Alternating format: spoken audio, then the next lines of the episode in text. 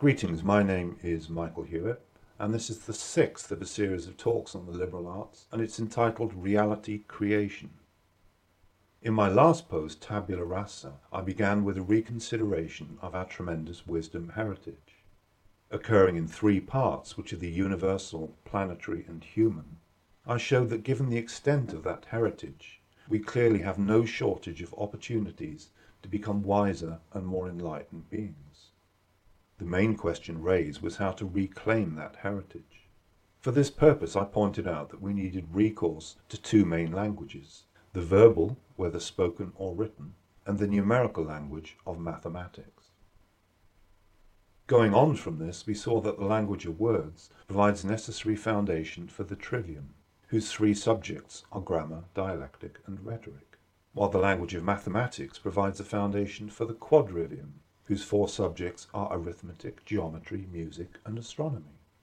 This made grammar and arithmetic particularly important, in that between them they established the foundation for their two respective domains, which are the trivium in the case of grammar, and the quadrivium in the case of arithmetic.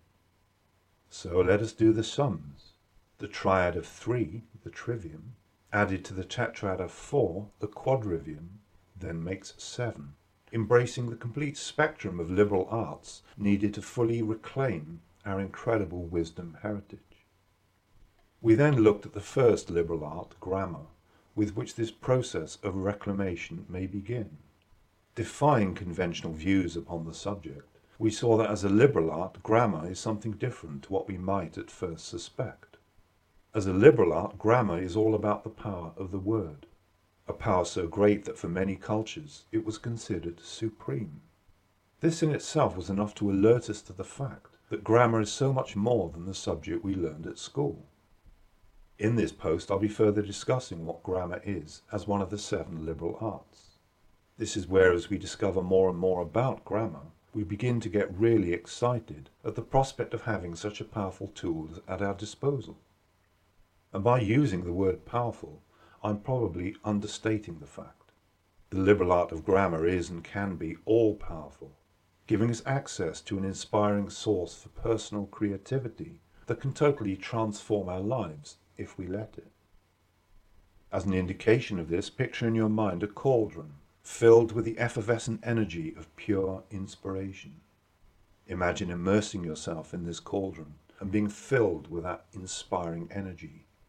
Notice as you do so how all of your cares and worries are just being washed away. You are, in fact, being remade anew, and as a result, you now feel fresh, inspired, and completely transformed. This provides us with an accurate picture of the sheer power of the Word. It also shows us just why teaching is an essential feature of the liberal arts. However, I'm not referring to teaching as a transmission of facts that an intelligent student can assimilate for themselves anyway. Neither am I referring to the teaching of career skills that a person is going to need to enter into the chosen profession. I'm referring to teaching as an ongoing dialogue on the incredible power of the word, founded in grammar, developed in dialectic, and then eloquently expressed through rhetoric. This is the power that is clearly revealed by the wisdom of the past, and as it continues to be revealed in the present, as it guides us towards a brighter and more hopeful future. As examples of this, consider the ancient rishis of India attuning themselves to the vibration of the sacred word Om. Consider Buddhist monks guided to enlightenment through the Dharma, or word of the law. Consider the saints of Christendom inspired to martyrdom by the words of the gospel. Consider the sages of China becoming one with the Tao, so beautifully revealed by the words of the Tao Te Ching. Consider Sufi dervishes transformed and transfigured by a knowledge of the divine names, inspiring in their turn those exalted dances that vividly portray the celestial spheres as they spin and turn in perfect harmony. Consider the hierophants of the ancient world, teaching the precepts of the divine Hermes Trismegistus. Consider the great philosophers of old, the lovers of Sophia, whose wisdom is the word itself. Consider the Maggids of Judaism, passing on the Hokmah Nestara, the hidden wisdom revealed only by and through the living word.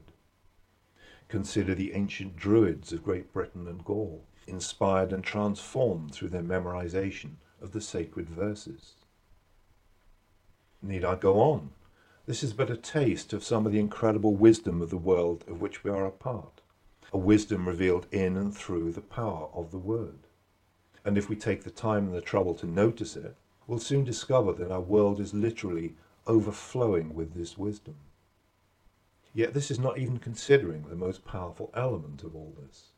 This is our own capability as human beings to make use of the word for the purposes of our own self transformation.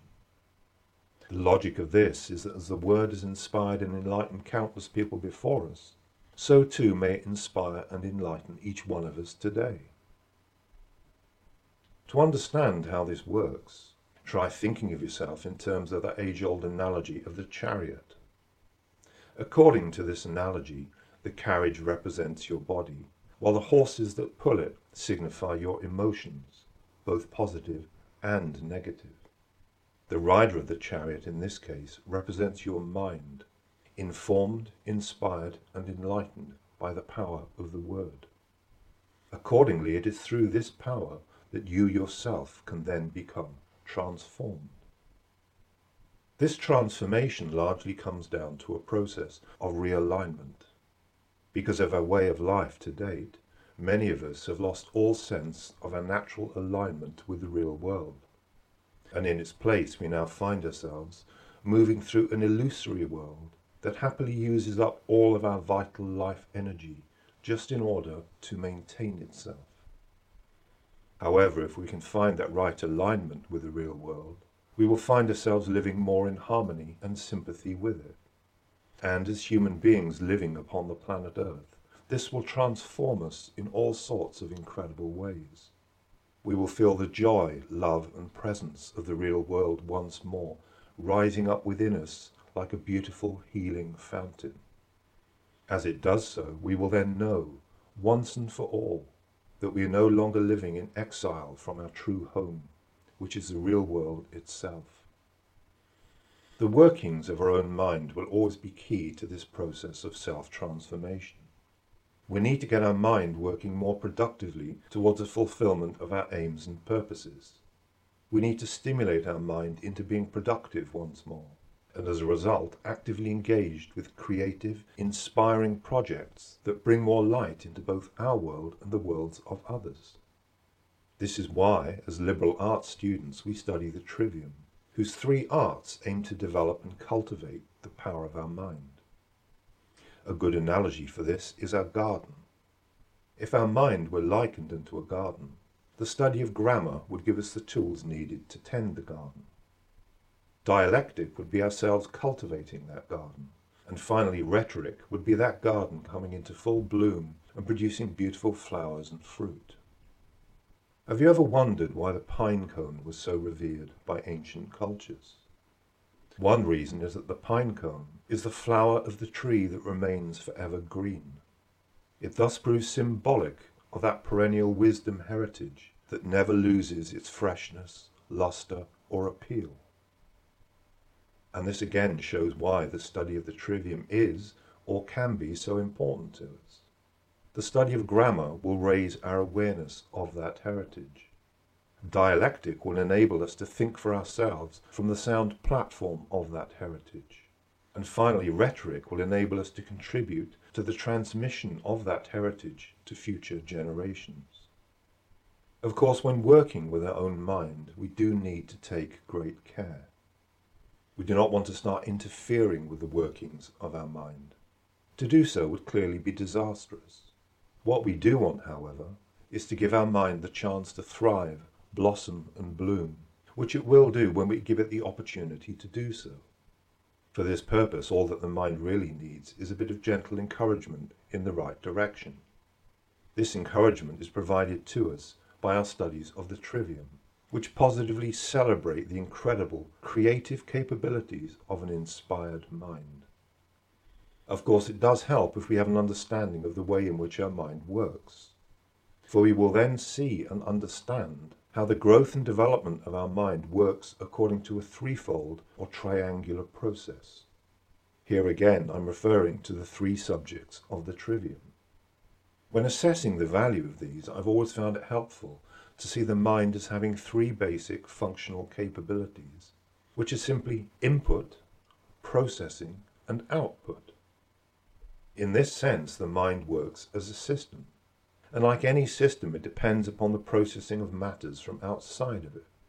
In this case, these matters are the signals that the mind is capable of receiving, processing, and then transmitting.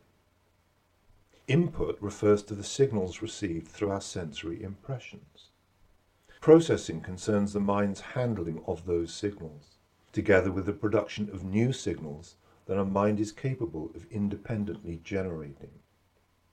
Output refers to signals being transmitted from the mind by way of our characteristic expressions, such as speaking, gesturing, eye movement, posture, and so on.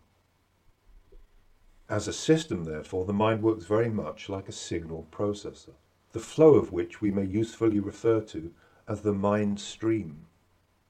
The inputs of this stream correspond to the incoming flow of impressions while the outputs correspond to the outgoing flow of expressions.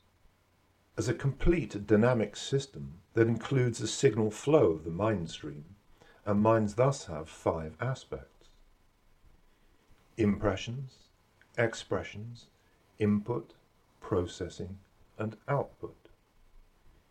This in itself is fascinating to ponder because it shows that our mind is capable of growth towards higher levels. This occurs through the way in which we handle the signals of the mind stream. What we take into our mind through impressions, and what we then output from our mind by way of expressions, are clearly vital features of this. This observation then helps to explain the subjects of the trivium in a beautifully clear manner. These subjects address the three vital capabilities of our mind. These are the receptive capability based on inputs, the formative capability based on processing, and the communicative capability based on outputs. To clarify how these work, when you listen to a person speaking or read an article in the newspaper, you're engaging the receptive capability of your mind. When you are sitting back and thinking a problem through, you're engaging in a different part of the mind, the formative, which is the mind's capability to produce independent thought. When you are applying to a person who has asked you a question, or perhaps composing an email, then you're engaging the communicative capability of your mind. Once we understand how this works, we can then see just why the trivium needs to have three subjects. Each subject aims to develop one main department of the mind. Grammar aims to develop the receptive mind through learning the skills of listening and reading. Dialectic develops the formative mind through learning to think and reason for ourselves. Finally, rhetoric develops the communicative mind through the skills of speaking and writing. The concept of the threefold mind then helps to explain why grammar is such an important liberal art. Grammar provides us with the basic tools which all of the above abilities used by the mind will make use of. Here I'm referring to reading, listening, thinking, speaking, and writing, all of which are unthinkable without a sound knowledge of grammar. The most important of these abilities, so far as us being able to function as a part of society is concerned, seem to be reading, writing, speaking, and listening. Thinking, however, tends to receive only minimal attention. Because of this, although a person might be able to speak and listen, if they cannot think freely for themselves, they will find great difficulty contributing anything new to the dialogue. Similarly, even though a person might be able to read and write, if they cannot think freely for themselves, they will have great difficulty creating any new or original written content. In this sense, an ability to think is vital if we are ever going to be able to contribute anything new to the world. Thinking, in this sense, is the creative heart and centre of the mind. It is the life of the mind exalted by the power of imagination. It is the faculty of discernment that then enables the growth of true individuality. And it is for this reason that the liberal art of dialectic is such an important subject. Dialectic teaches us how to think and reason for ourselves. By doing so, it confirms that each one of us is indeed the centre of our own universe, entirely responsible for our own life and thoughts. And it is here that the process of self transformation really begins, with taking responsibility for ourselves and the workings of our own mind. When we do so, we'll also begin to activate some of the most incredible creative abilities that our mind has. One such ability, which always proves vital in the process of self transformation, is an ability to consciously create our own reality. Here it might seem curious to hear me speak of reality creation as if it were an art in its own right. Yet that is what it is and always has been. All the world's a stage, and all the men and women merely players. They have their exits and their entrances, and one man in his time plays many parts, his acts being seven. So speaks Jacques in his monologue from Shakespeare's As You Like It. Characteristically, the reality through which we move is cast up as being akin to theatre, each one of us playing our own particular part, rather like a role in a play. Of course, today we've largely forgotten about this. So seriously do we now take our roles. Therefore, gone is the sense of delight in artistically creating the part that we play. Gone is the sense of playfulness as we have fun doing so. And gone is the sense each one of us has the power to alter our own destiny, often in the mere turning of but a single brief moment. However, this newfound sense of seriousness is understandable. Many of us now subscribe to a belief in what is increasingly turning out to be a rather foolish idea. This is the perceived dichotomy between the objective and the subjective. We've all been informed time and time again that the objective reality through which we move operates independently of our own subjective perception. In this way, we tend to be cast up as being the passive perceivers of that reality, rather like goldfish living in a bowl, staring out upon the wonders of the world beyond.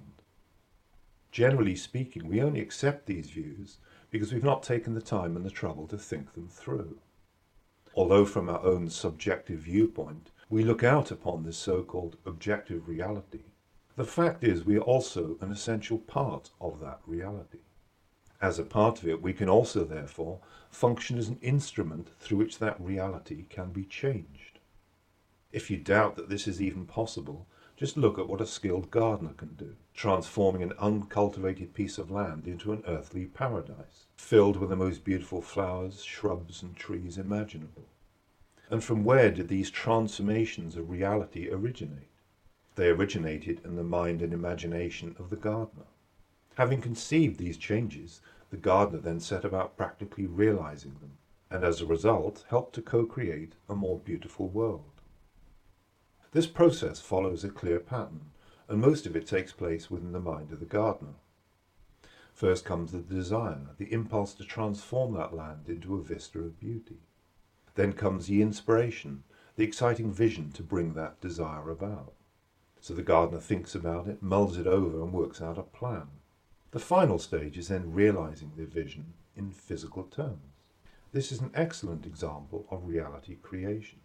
It is a creative partnership between ourselves and the universe. It is an inspired dance between the subjective and the objective that then becomes capable of driving our co-created reality towards an ever higher level. In this sense, the reality of which we are a part is never frozen or fixed. Instead, it is soft and malleable like clay, and each one of us can help to give shape to it.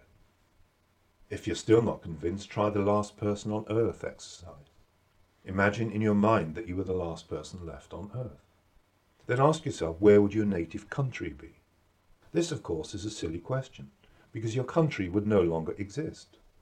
All that will be left will be the landmass where your country formerly was, and the crumbling relics that were once the physical anchors of its reality. So, where has the country gone? It has not gone anywhere. What we thought to be our country was largely a communally agreed to construct of our minds. And a sense for the theatrical always played an important part of that construct. In this context, consider costumes and uniforms. The policeman, the soldier, the sailor all wear costumes appropriate to their assigned roles. However, now that you are the last person left on earth, this has all changed. There is nobody left to play the parts or to create all of the carefully devised props. As a result, what we thought to be the objective reality of our country has all now simply collapsed. And this just goes to show reality is not and can never be just one sided. It is a working partnership between the subjective and the objective that literally fizzles with creative potentials. So, what is the secret to this art of reality creation? It is that each one of us is part of an ever fluid creative flux, a dynamically evolving symbiosis between ourselves and the universe, in which we have the privileged function to act as co creators. Essential to this is the workings of our own mind. This is why the power of our imagination is so important to us. It is upon the screen of our imagination that we become capable of projecting completely new realities, ideas, and visions. Having conceived them in the imagination, we can then set about bringing them into realization. And doing this, of course, all begins in the realm of thought. Thought, in this sense, has the most tremendous creative power, for it has the capacity to seed the development of completely new realities. Consider also the nature of thought itself. What is thought? Thought is basically a mental dialogue that develops through use of our own imagined vocalizations. This is why, when we do think, we tend to do so in our own voice. Try thinking for a moment but using somebody else's voice. The fact that you can shows you that the voice with which you do think is imagined into being. As such, the power of imagination is even more primary than thought itself, because without imagination it would be impossible for us to internally vocalize. Any real system of education as such should not only encourage the birth of independent and original thought, but also the vivid use of one's own imagination. This also is why beauty is so important, although in some circles beauty has now become an ugly, almost unmentionable word. There is a lot more to beauty than we realize. Beauty is the eternal standard by which we can measure the results of our co-creative partnership with the universe. Therefore, if what we create turns out to be beautiful, uplifting, and awe-inspiring, we can be pretty sure that we're on the right track. The perfect demonstration of this is the universe itself, a creation of such incredible beauty and wonder that we would have to be already dead not to be moved or inspired by it. Now, relevant to this is the fact that we cannot just step outside of the real world. In effect, this means that everything that we do, think, feel, or say registers as a part of the real world. To help envision this, just think of a single drop of water falling into the ocean. Then ponder the fact that the moment that that drop falls, the entire ocean then adapts and transforms precisely in accordance with the gain of volume corresponding to that drop. A tiny gain it may be, but it does nonetheless cause a change to the entire ocean. This in turn means that as individuals, we each represent the seat of a tremendous world transforming power as the universe is but one vast ocean of vibrating, shimmering energy, means that every single thought that we have, or every single word that we speak, goes on to transform and change the world. And once thought or spoken, that change cannot be undone. It might be possible in certain circumstances to remedy it, but each thought that we have or word that we utter has the potential to change and transform the whole world, either for good or ill. This is why words are just so important to us. If, for example, we think to ourselves, I am a failure, we're unwittingly using our power to co create with the universe in such a way as to transform ourselves into the very image of those words. Clearly, therefore, what we think is very important, not just for ourselves, but also for the world at large. If we focus upon nothing but our problems, for example, they will only get worse, and as a result, we will never be able to escape them. However, if we focus upon solutions, our lives will then improve accordingly. For this very reason, we need to learn how to guide our thoughts in the direction of what we do want. Here, the precise words that we use are very important.